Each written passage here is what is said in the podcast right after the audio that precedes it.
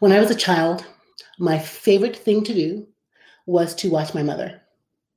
I sit on the fluffy pink toilet seat in her bathroom and watch her as she turned the Dixie peach powder into actually her brown color, as she put lipstick on and blotted her lips to keep it from smearing.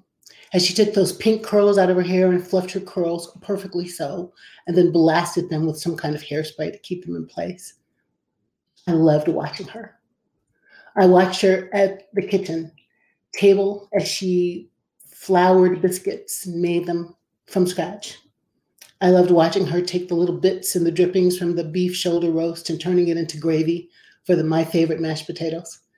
I loved that she fried chicken and drained the chicken so that it would stay crisp. I watched mom watch the world, and I got cues from her about how to make meaning of it. I watched her make soup and take it to sick neighbors. I watched her stretch our dinner time and time again for the little boy named Ricardo who lived down the street, who was a latchkey kid and never had enough to eat. I watched her go visit church members in the hospital.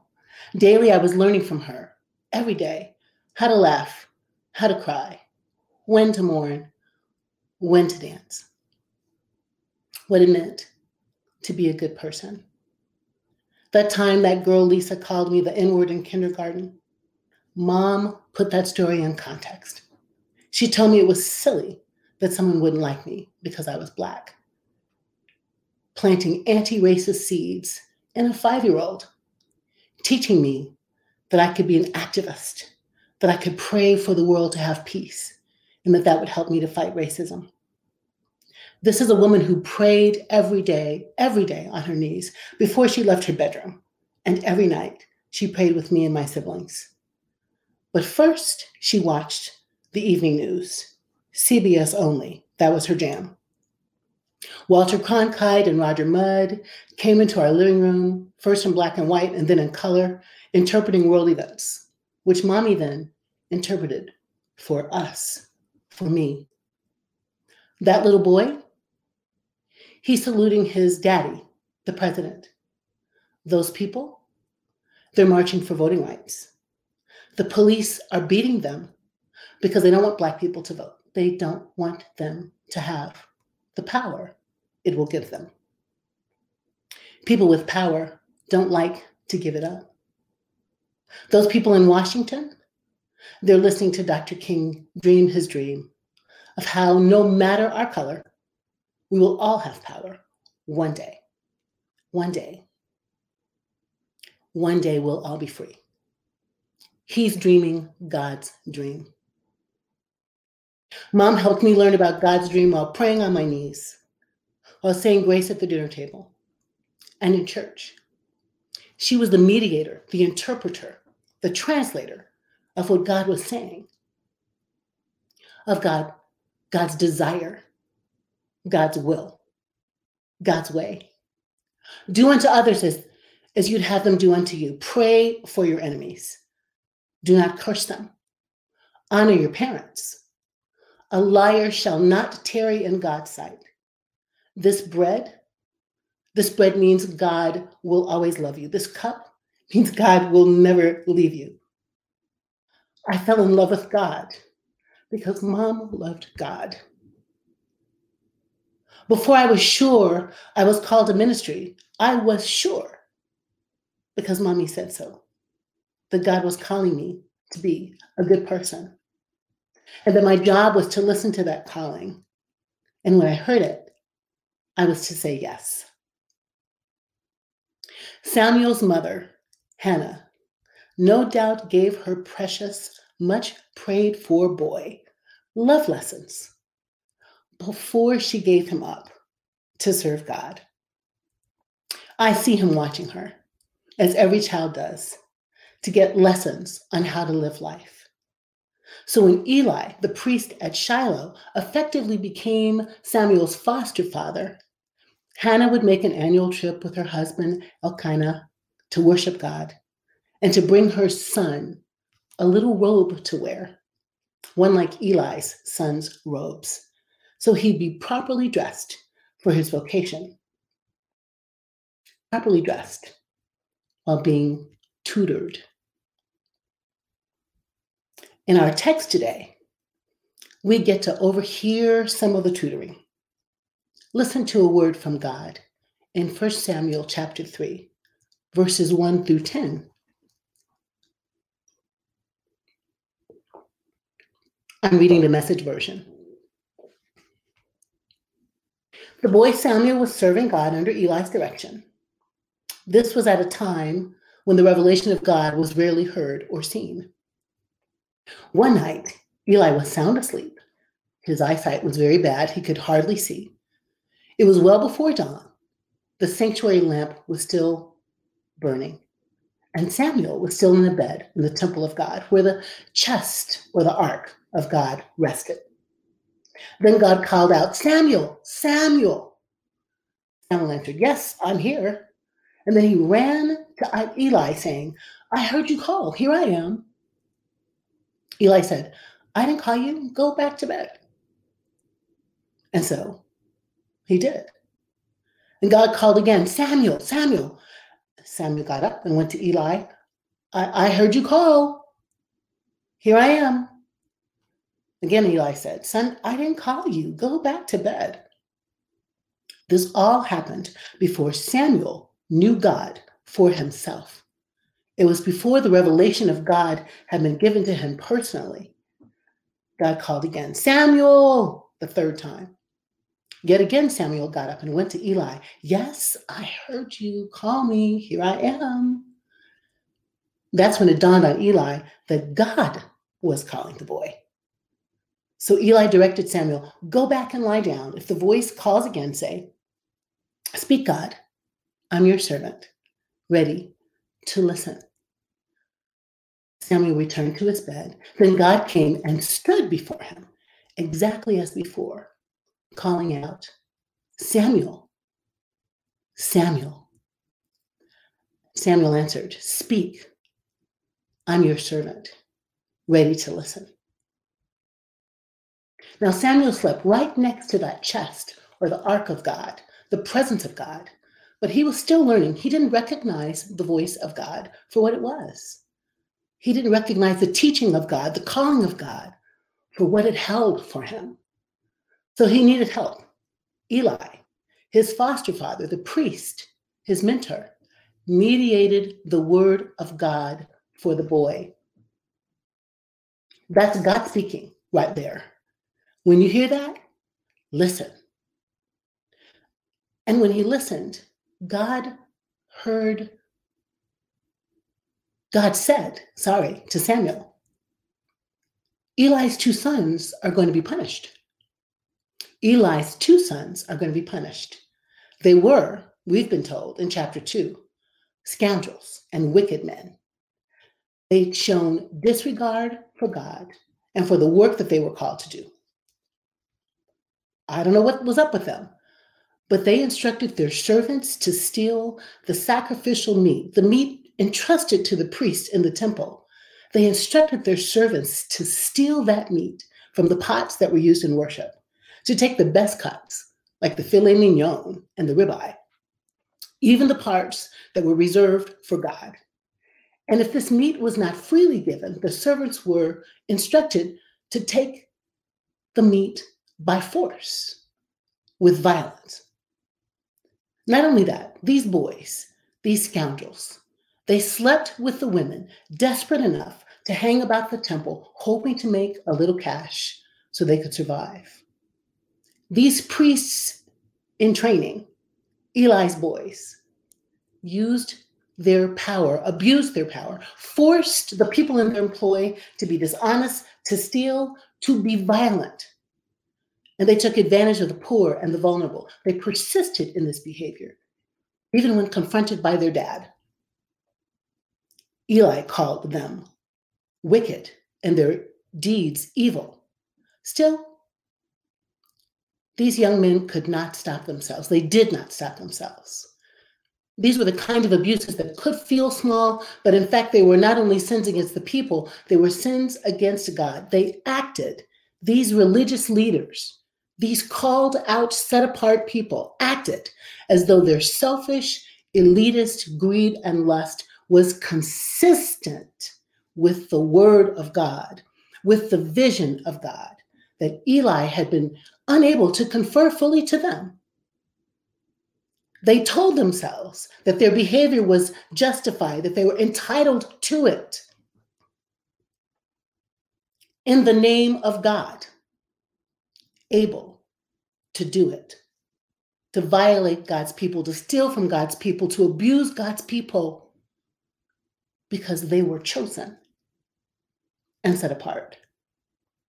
As their father Eli, the priest, had been unable to stop them, they offended God. They blasphemed God. Listen, they blasphemed God because they took advantage of God's people and misused their leadership, their office, misused their role, bastardizing the word of God, reading their greed, their avarice, their entitlement, their lust onto God, putting that stuff into God's mouth as theirs. And honestly, friends, the punish the punishment for this feels harsh to me. The punishment was death. Death. That's what that's what God told Samuel. I'm gonna have to kill Eli's boys. Let them die. And I'm not comfortable. I am not comfortable thinking about God that way. Fact. But when Eli heard this, when the priest heard this, that God was planning to, to let his boys die because of what they had done, Eli said, God is God. Let God do whatever God thinks is best. Let God be God and let God do what God thinks is best. Now, I don't know the mind of God to know what God thinks is best for God, but God has made it clear through the prophets and the priests and the teachers over time, through the great cloud of witnesses that have gone before us, God has made it clear through the words of the preachers and the teachers what God thinks is best for us. Love your neighbor as yourself. Love your neighbor and love the stranger. Love the strangest neighbor of all as you love yourself. Do unto others as you would have them do unto you. Do not bear false witness. Do not lie. Do not covet. Do not kill. Pray for your enemies. Do not persecute them. Love me with everything you have. Loving me means loving your people, loving your posse. Loving me means letting justice roll down like waters and righteousness like mighty streams. Loving means, means doing justice, loving mercy, walking humbly with me where I take you. This is the calling of God on our lives. It was the calling of God on the lives of those scoundrel boys, is the calling of Eli, the calling of Samuel. It's, the, yes, the calling of me and Amanda and Ben, Natalie, John, those of us who are called to ministry. But friends, we believe in the priesthood of all believers, everyone who says the word God in reverence and awe, everyone who who says that they love God, that lean into God as protector, as waymaker, in service of God. You and I are called to be revolutionary, fierce lovers in the name of God. We are called to make heaven on earth. We are called to make a way out of no way. We are called to make the high places low and the low places high. We are called to equal it out so that the least are first and the first are last. We are called to set a banquet for the lame and the blind and the poor and the disenfranchised to come and sit at table where everyone is welcome. We are called to love all the people, no matter who they love, no matter how they look, no matter how they make a living. We are called to stand up for them, to love them, even whew, And this is the hard part. Even when they're not lovable, and even when they deserve our disdain. When Martin King was a boy, he had a white playmate whose father owned a store just across the street from their family home. The boys were close until they started school, which meant, of course, they went to separate, segregated schools. And they began to play less and less together. But one day, one day the boy told Martin that his father, the boy's father, demanded that he never ever play with Martin again. And Martin wrote this in his papers. He said, I will never forget what a great shock this was to me. I immediately asked my parents about the motive behind such a statement. We were at the dinner table when the situation was discussed, and here for the first time, I was made aware of the existence of a race problem.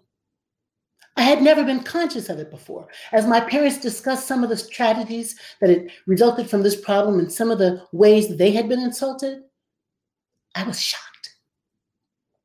And from that moment on, I was determined, listen now, for Martin. I was determined to hate every white person. As I grew older and older, this feeling continued to grow my parents would always tell me that I should not hate the white man, but that it was my Christian duty to love him. And this is the point where the religious element came in.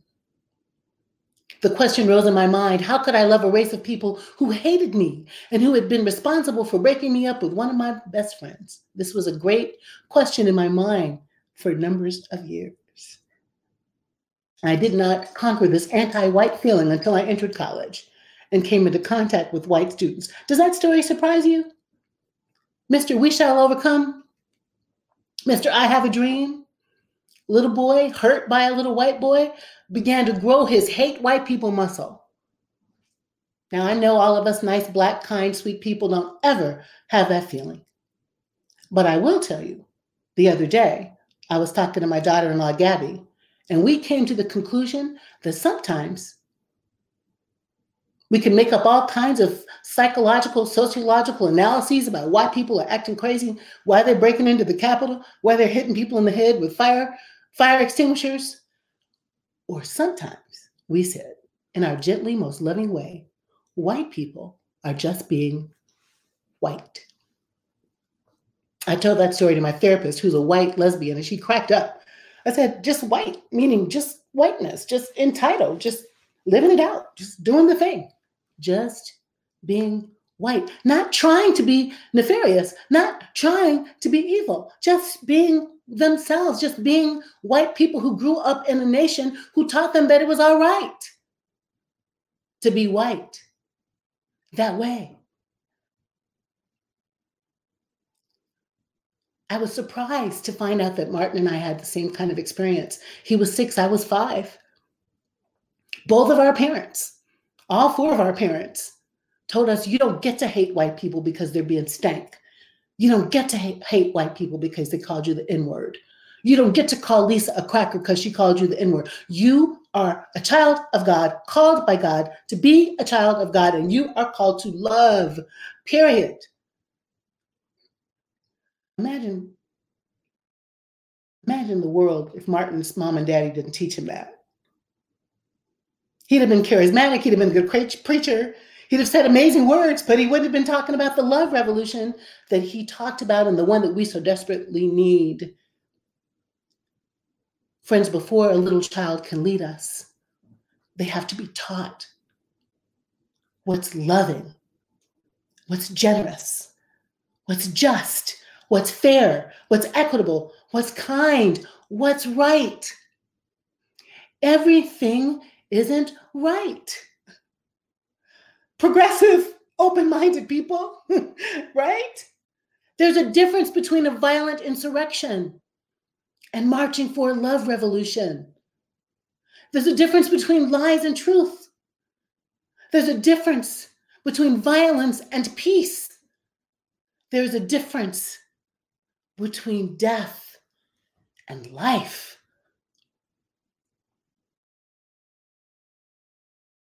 Our little people, our children, our young adults are watching us and wondering what in the hell is going on here?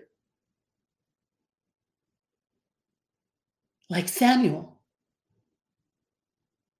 they need to be mentored and have God's word mediated by a priesthood of all believers, of all who believe in love, to hold up a mirror and say, Here is what God wants from us. Do not take the best from the poor. Do not bastardize God's word and read into it your greed and avarice and malice. Do not use women's bodies, trans bodies, people's bodies. Do not violate God's people because when you do, you break God's heart and you blaspheme God. And though I think a death sentence is absolutely out of line, deadness follows when we don't value each other's lives. We need a revolution of values. We need moral imagination. We need holy courage. We need bold, brave leaders to speak from places of compassion and humility. Yes, we need to hold our leaders accountable. Yes, we need to make this nation loving, fair, and just for the first time. But no, no, we don't get to be violent on the way to peace.